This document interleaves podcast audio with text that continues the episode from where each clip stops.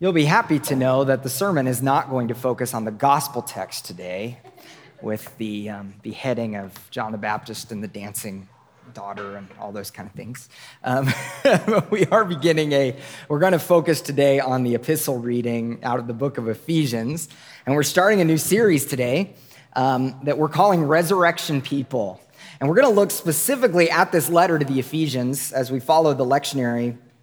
And uh, um, this letter is so beautiful. It's probably one of my favorite books in the entire Bible is the book of Ephesians. And it's Paul's letter, and there's so much in it about identity, about our identity as the people of God. And not only identity, but also how identity forms us and shapes who we are.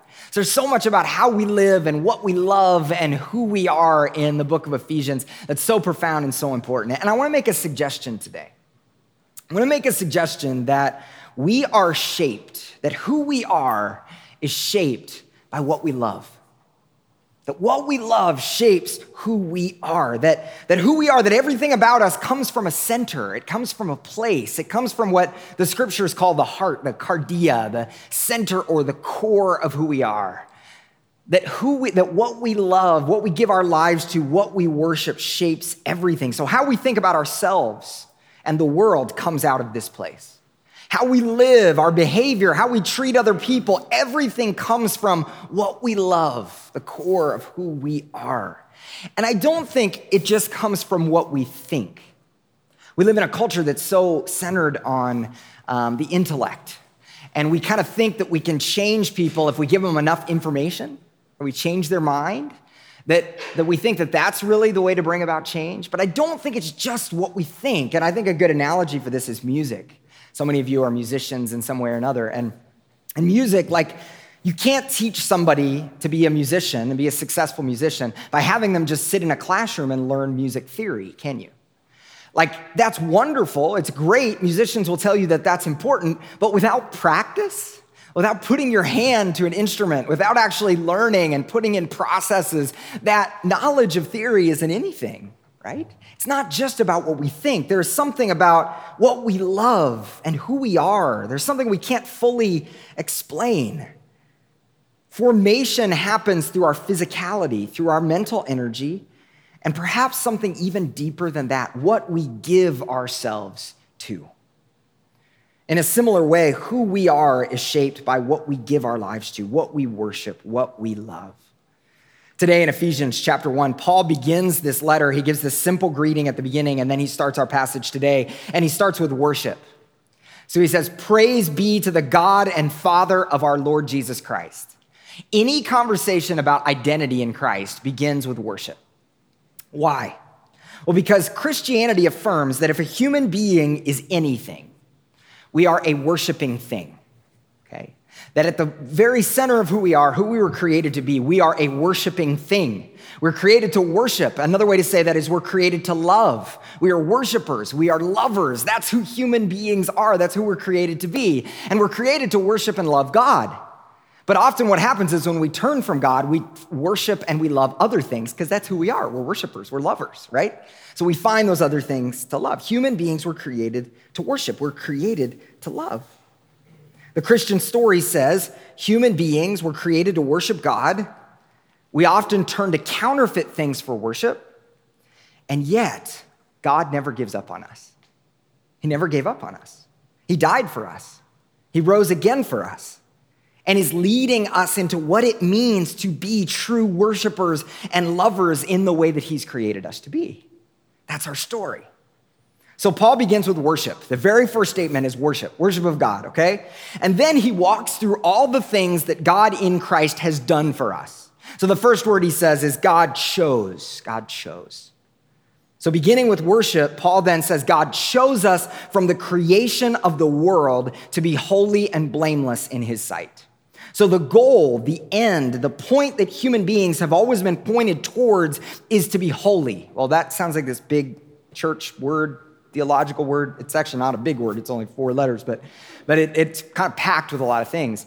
But this, this idea of holy is different. It's set apart. It's unique. That we were created to be holy and to be different, to reflect who God is. That's always been the goal of humanity. that we are to reflect to all of creation who God is. We're to be set apart, we're, we're to be different. And it says he has predestined us for adoption to sonship or to daughtership, uh, you can say there too. But we can't unpack this, this idea of predestined us all today, all the philosophical implications today. God predestined us through Jesus Christ before anything else. Before we sinned, before anything happened, we were predestined for adoption. The important thing I want us to hear in that today is that this idea that in Christ, we were known from the foundation of the world, that God chose us before there was anything, that he calls us. There's something beautiful about that. Let's talk for a minute about the context in which Paul is writing. So he's writing to this city called Ephesus. Ephesus was the fourth largest city in the Roman world at this point. So you had Rome, you had Alexandria in Egypt, you had Antioch, and you had Ephesus. And Ephesus dominated all the trade across the uh, Aegean coastline. So all trade that came through came through Ephesus, and its harbor hosted ships from throughout the Mediterranean. It was also connected by roads to all the major manufacturing centers and the agricultural centers. So Ephesus was this really important city. It was this super cosmopolitan city of the world. It also had a twenty-five thousand seat theater, which at that time was incredible. It was magnificent. It had a triple, this theater had a triple arched gateway, and around it was a retail space. So you had this mixed use, like um, entertainment and retail district that was going on here in the first century in Ephesus. It was this magnificent city, and there were about one hundred shops along the square in Ephesus. In this square, you could buy the latest clothing fashions from Rome. You could buy Egyptian jewelry. You could buy purple cloth from Thyatira, or you could buy exotic spices from the East, things that you couldn't get anywhere else because of how connected Ephesus was. So we're not just talking about Broadway and the honky-tonks here, right? Like this, there's something here that's central to the whole culture, this place. And there's a church here. There's a church in this place in Ephesus. And this church was planted by a man named Apollos. And Apollos um, was just the planter, but it says that Paul went there on his second missionary journey. And when Paul went there, they received the Holy Spirit. We can't fully explain how the church was planted and they didn't receive the Holy Spirit today, but, but there was something in that where Paul wasn't the planter, but he came in and really they flourished under Paul. A few years later, Paul wrote them, and most likely he was in prison in Rome, and he's further cultivating this growing faith of this church. One of the reasons maybe I love Ephesians is because it's written to a few-year-old church plant. And I think about us in this uh, in this season and in this place, and um, I think about what God might be saying to us through this. But this is the letter, this letter that he wrote to the church at Ephesus is what we call the book of Ephesians. And Paul tells them that they are part of this grand story, this big story, that every conversion in their life of faith, every baptism, every hill, every valley, every prayer, every act of discipleship in every time and place is part of this big story that they're part of. And notice that Paul speaks of the triune God here. So if you read our passage again today, it, he weaves together Father, Son, and Holy Spirit, this triune God. And he says that God called us. This is so important in the life of faith, that it is God who is the one who does the calling. God is always the one doing the calling, the one doing the forming, the one doing the shaping. We are worshipers. We are created to be lovers, but as we worship, as we love, we are being shaped by the great shaper, the great former. He is the one who calls us to worship in the first place. He chose us, and it's not because of anything special that we did in our lives. He simply chose us out of his grace. So if you read this passage, it's like there's all these verbs in the passage. Boom, boom, boom, boom. And God is the subject of all of the verbs. He's the one who does all the action. God has done all of these things. The purpose of God's calling, too, is not just that we're part of the God club. It's not that God said, you're chosen, and so then we go, we're the chosen people. We're better.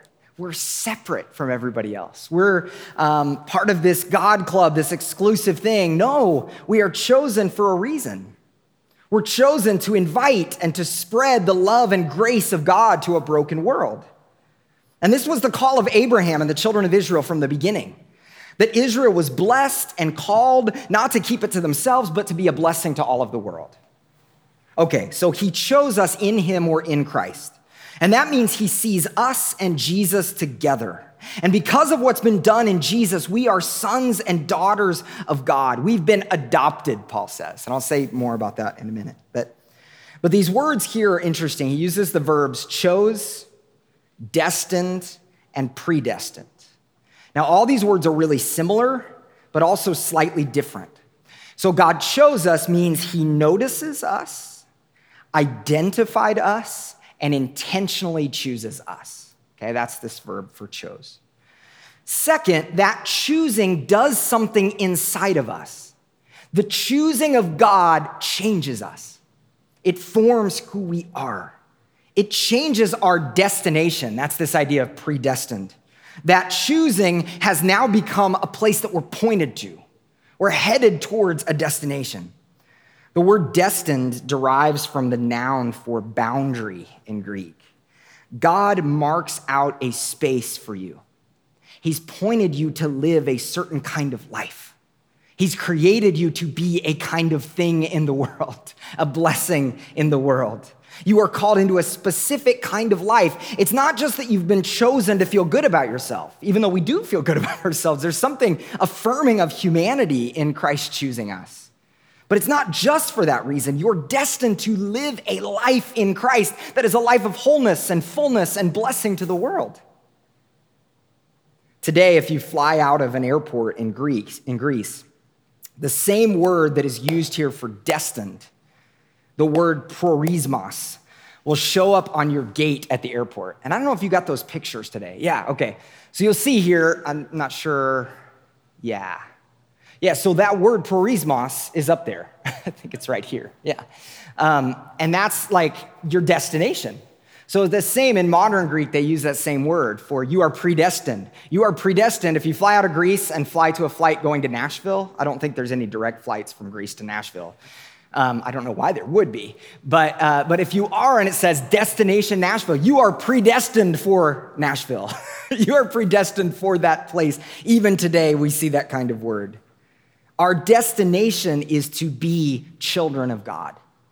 We've been chosen and we've been pointed in that direction of that different kind of life. Later in the letter, Paul addresses some serious issues that are going on in this community. So he talks about lying, theft, bitterness, rage, slander, malice, sexual impurity, greed, and intoxication. So this church isn't perfect, right? They've got some challenges, but Paul doesn't start the letter by addressing their behavioral issues. He starts the letter by address, addressing their identity, who they are in Christ, who God has called them to be, and what he has done for them. So my question today for us is, who are you? Do you know who you are? Before we ever talk about behavior, we have to talk about identity. We have to talk about what we were created for. And the first image that Paul uses to capture their identity is adoption. And this metaphor would have been so poignant in the Roman world at this time for a bunch of reasons, because children were not really highly valued in this culture. In fact, they were disregarded. They were often cast aside. One place where we see this is in the old Roman story of Oedipus Rex. Has anybody ever heard of that or heard that, right? This old Roman story where the king and queen of Thebes are going to kill their child. And the reason why is because an oracle has told them that um, this child is going to cause them great harm, okay? So they tell their servant to do it for them. So they're, they're too chicken, they won't do it themselves. They don't want to do it themselves. So they ask their servant to do it, tell their servant to kill the child. Um, the child doesn't, or the servant doesn't want to do that either. So instead, the servant just takes the child and leaves the child out in the elements.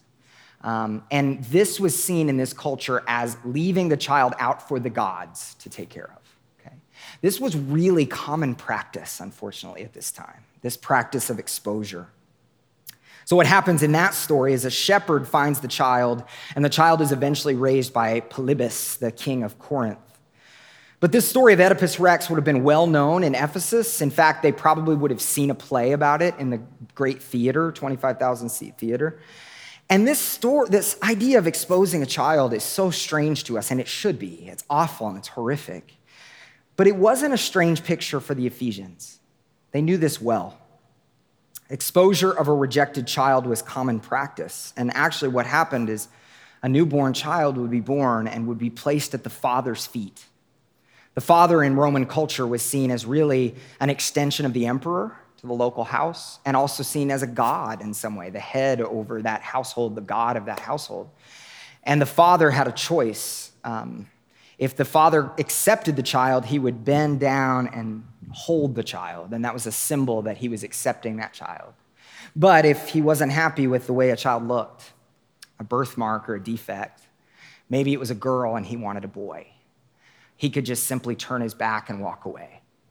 And that was the sign that the child was to be taken and left for the gods to tend to. It's an awful practice. It's a horrible practice. And we know that in Ephesus in the first century, there may have been some in the church who had been left by their fathers, who had been rejected. Um, At night in Ephesus, as you walked the market square or as you passed by the garbage dump, you could hear the cry of babies who'd been left. Some would, uh, some would, out of economic opportunity, they would rescue the babies. So they would go and they'd take care of the babies and raise them to be a slave or a prostitute. In fact, that got to be such common practice that a few decades later, an Ephesus doctor named Soranus authored a manual titled, How to Recognize the Newborn That Is Worth Rearing. The main thrust of that book is, all right, if you find a child, you have to determine whether this child will give you economic benefit if you choose to raise them or not. So many slaves would grow up in Ephesus, and they'd walk the streets and they wouldn't know their parents. And you can imagine what would go through their head as they walk the streets and they're thinking, is that my father? Is that my mother? They kind of look like me. Is that the one who rejected me? And it's certain among early Christians that there were slaves who had been dumped as children, placed on the garbage heap, abandoned in the cold, in the cold. It is in this culture that Paul's, Paul reminds the church, you have been adopted, not out of economic benefit, not because God has some like self, um, is trying to benefit himself in adopting you, but simply because the creator of the universe has chosen you. Not because you're the best of the best, but simply because he loves you with all of his heart. And Paul is specific that the God who adopted you is the creator God. Not just some vague deity, not a flighty deity like the Roman gods, but this specific God, the Father of our Lord Jesus Christ, has adopted you. Jesus is the center. He is the one who loves you and accepts you and rescues you. So you think about the old song, Jesus loves me, this I know, for Paul's letter to the Ephesians tells me so, right? Little ones to him belong. They're weak, they're vulnerable, but he is strong. The God who rescues. Even in that weak state of desperation, being left in the elements, he picks us up by his strength. How do you think that hit this church in Ephesus? How do you think this image of adoption spoke to them? Paul is saying, your identity is no longer formed by the father who turned his back on you, but the God who took you in. Your defining reality, and this goes to us today, is not the rejection that you've experienced, no matter how painful those experiences are. They're real, but that's not our defining reality. Your defining reality is not in how your earthly parents treated you or how they left you or how you never seemed to live up to their expectations or receive their approval. It is not the friend or lover who cut you off. That's not your defining reality. Your defining reality is not in your success or lack of success at work. It's not in how you've built or maintained your home or what society says you should be like. That's not your defining reality. Your identity is in the God who picked you up and brought you home. We love because he first loved us. That's the story that forms us. I want us to see, too, in this, the difference between how the Roman gods operated or seem to have operated and how the God who is the Father of Jesus operates. So if you think about the Roman gods, if any of you ever studied like Roman mythology or Greek mythology, um, the Roman gods were fickle. They had a lot of human characteristics. They were blown about by whims. So that was the idea. If you left a child, then it was really up to the whims of the gods whether they would be taken care of or not. They're fickle. They go back and forth. They're self-preserving. And the Father was kind of an extension of that, that he was kind of based on his whims and what he wanted out of a child. Then, as the child was placed in that elements, the Romans didn't believe they were actually killing the child. They believed they were just handing them over to the gods. So if this is how the gods work, it would be reasonable to assume that these children didn't deserve to live because most of them died. Yet this God, who is the Father of Jesus Christ, is different than all of the Roman gods. He is the one who truly rescues, the one who chooses. And this is why it's so important that we recognize that our adoption as sons and daughters of God is not based on anything we did. It's not based on anything that's just like uh, a talent or a skill that we have or something that we've earned. It's not because of our stature or our ability to have a return on investment. It's not because we lack defect or birthmark. Why is that so important for us? Well, because I think many of us go around, walk around, wondering if we really are lovable or valuable because of fill in the blank, because of something that about us.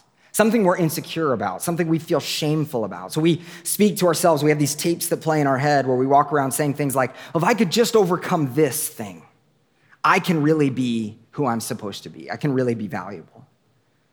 And in doing that, what we do is we basically are worshiping counterfeit gods who are flighty.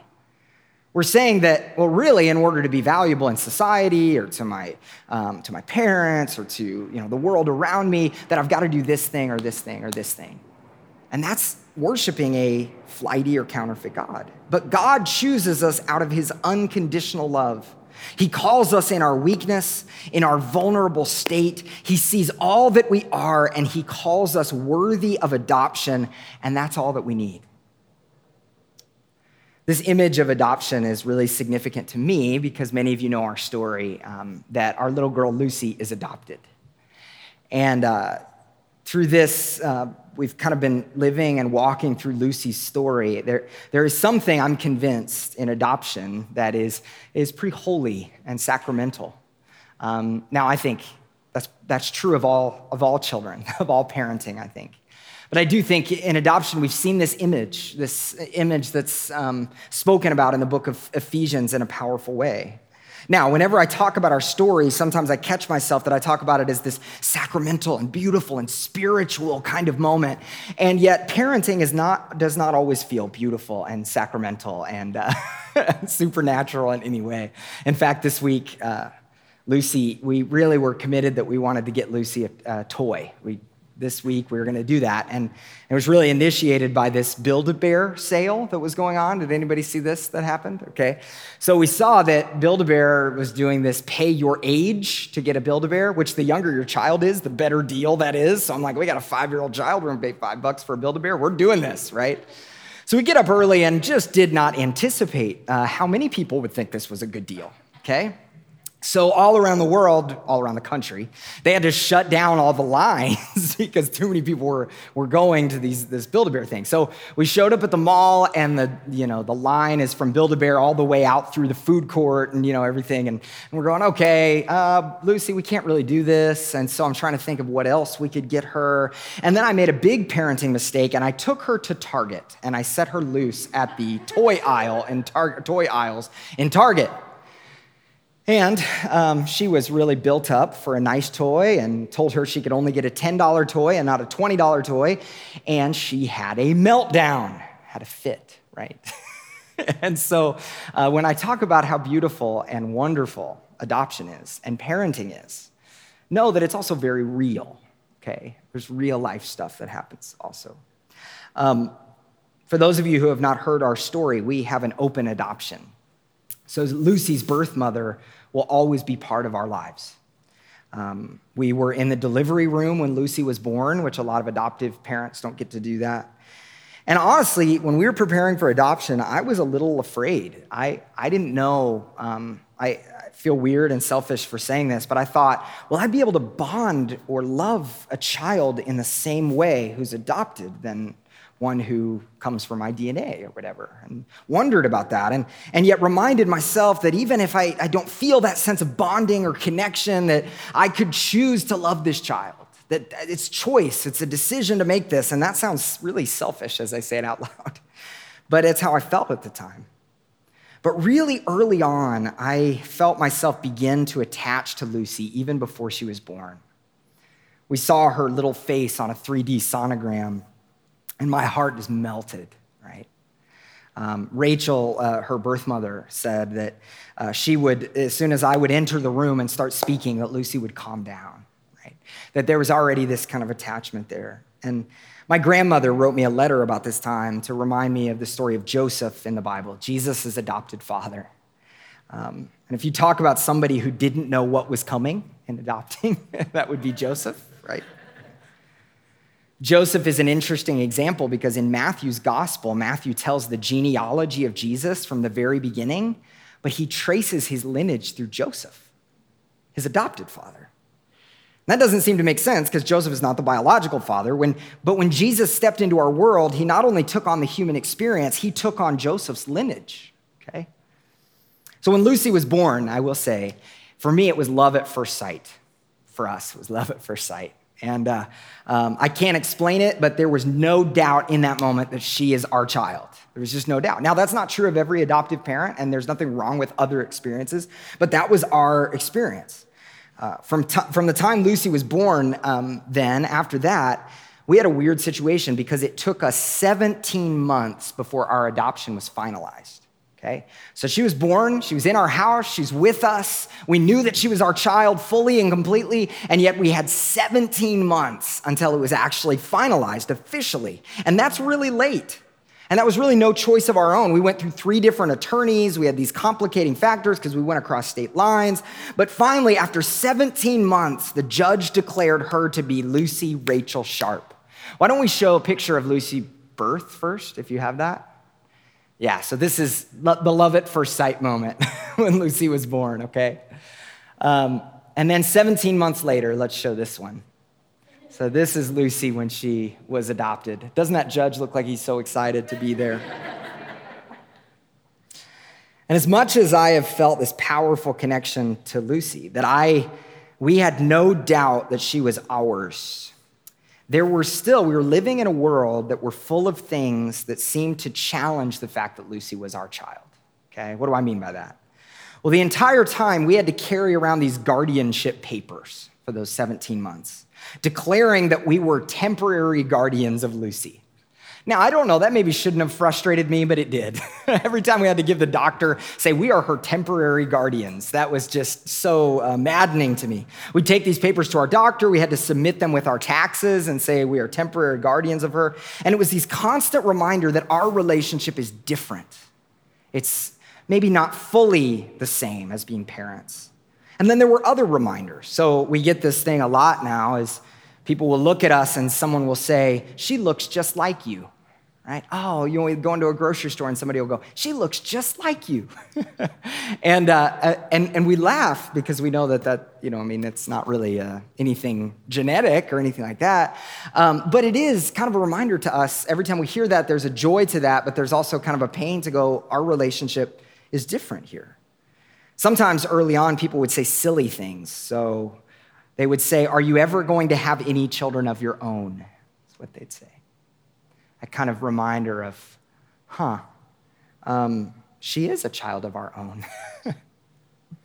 We feel this sense that some don't see adoption as quite as legitimate as biological parenting. Yet we know and we knew that our adoption is real, that Lucy is our child. And the longer we live into it, the more real it feels. That we chose her, that her birth mother chose us, that we're not temporary guardians. That we really were and are her parents, and she truly is our little girl. And we'll never run from our story. We never sit back and pretend that the adoption is a secret little part of her past. We celebrate it.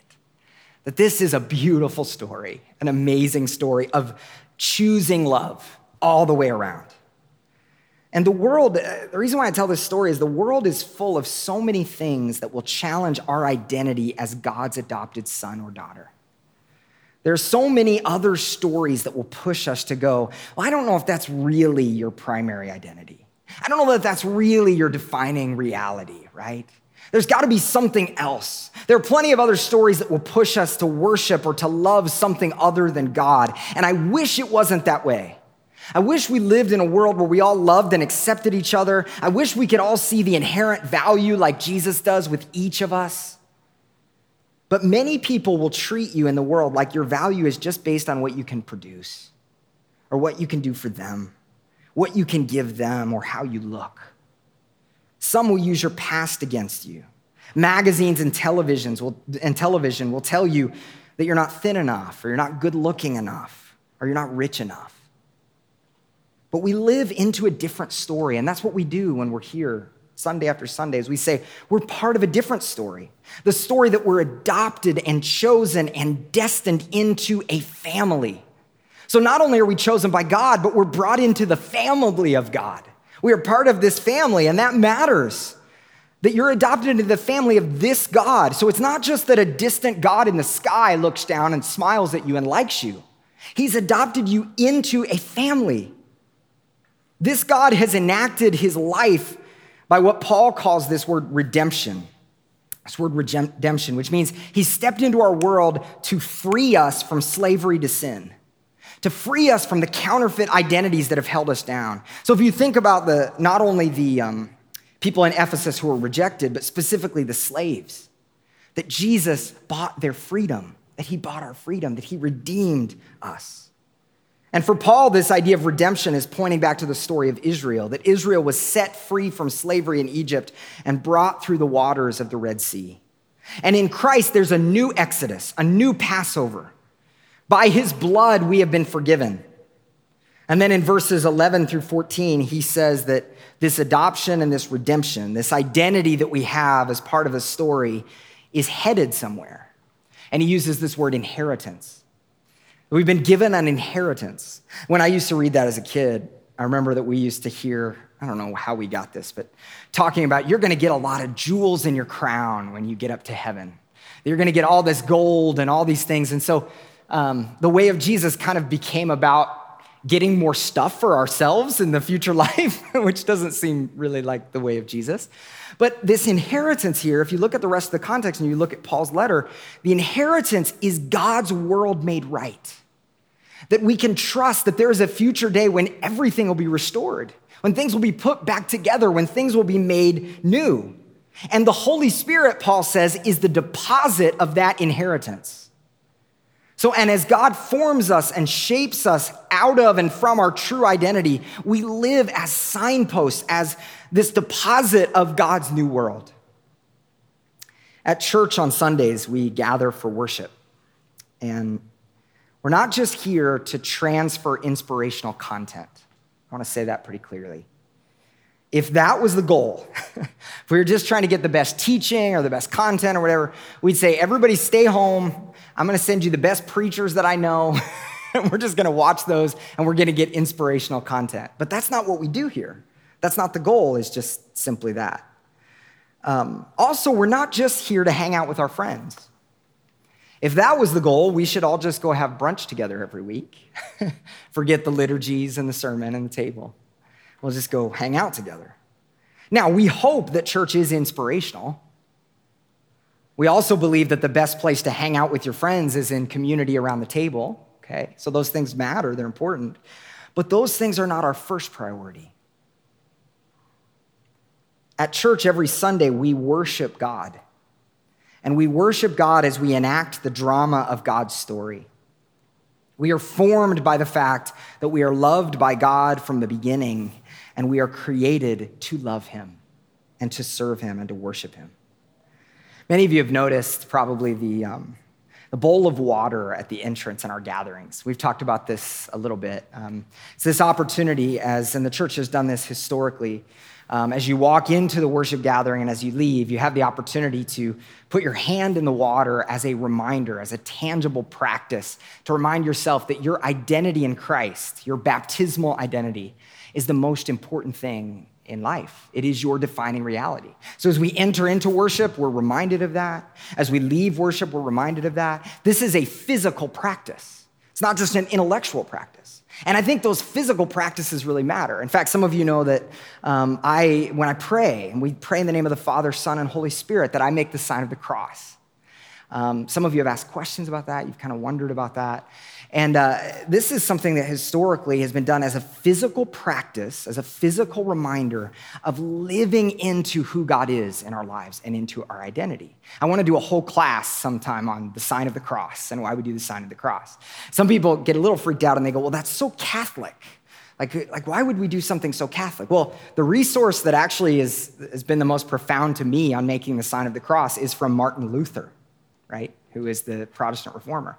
And the second one is from a guy named Dietrich Bonhoeffer, who was a Lutheran pastor way, way later in the nineteen thirties and forties, right?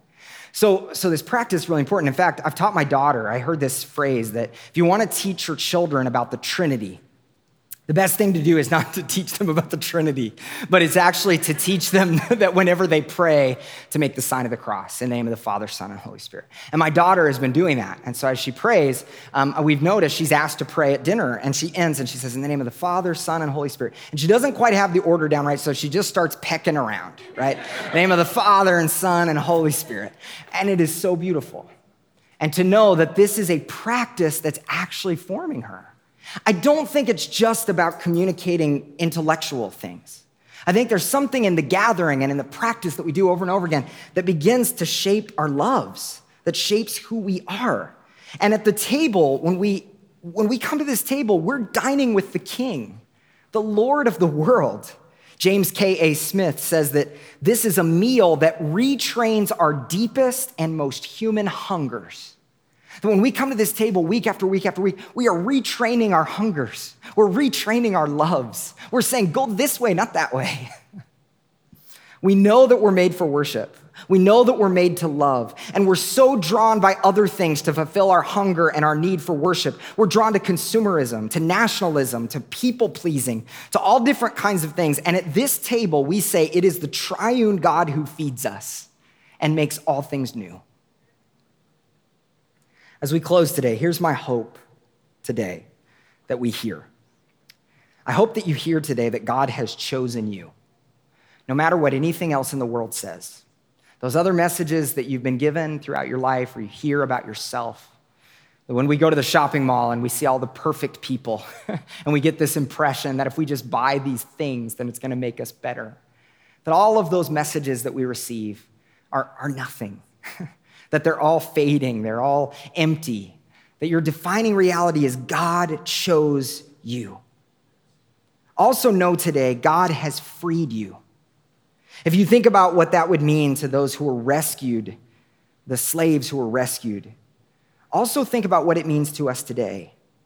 We're freed from human expectations. We're freed from guilt and shame. We're freed from sinful patterns. We're free. And then also know that this identity is pointing towards an inheritance, a world restored. And that begins with us. That new world begins with us as we are formed by the Holy Spirit. Just as we close today, um, after Lucy's adoption, we received a package of documents in the mail from our adoption attorney after it was all finalized and everything. And if a legal document can be beautiful, this legal document was beautiful. Um, The last page is, and I'm going to read something, a portion of this to you. The last page is a formal declaration of our rights and privileges as parents and of all of Lucy's rights and privileges as our child. And I want to invite you for a minute to close your eyes.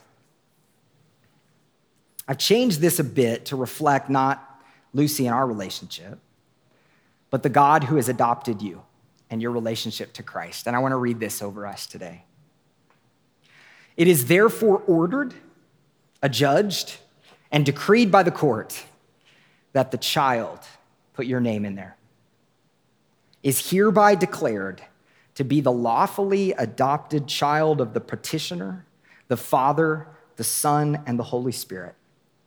And that the exclusive care, custody, nurture, education, and control of said child is vested exclusively in petitioners. And henceforth, the relationship of parent and child and all of the rights, duties, privileges, and other consequences of the natural relationship of parent and child shall exist between petitioner and said child, and that anything else that would claim to form the identity of said child are relieved and deprived of any and all rights to or over said child or her property, care, custody, or control.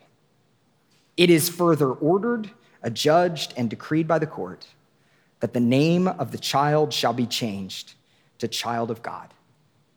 It is so ordered. Lord, we thank you today for adopting us. When we were far away, that you brought us in. And Lord, we thank you that that is our defining reality, that we have been adopted, redeemed, and sealed for that inheritance of a world made right. Lord, we recognize that there are so many other things that try to form and shape our identity, so many other things said about us or to us about who we are. May we be a people who know who we are and live out of that core. May we be shaped and formed. May our loves be retrained by who you are and by your Holy Spirit. We trust you and praise you. In Jesus' name, amen.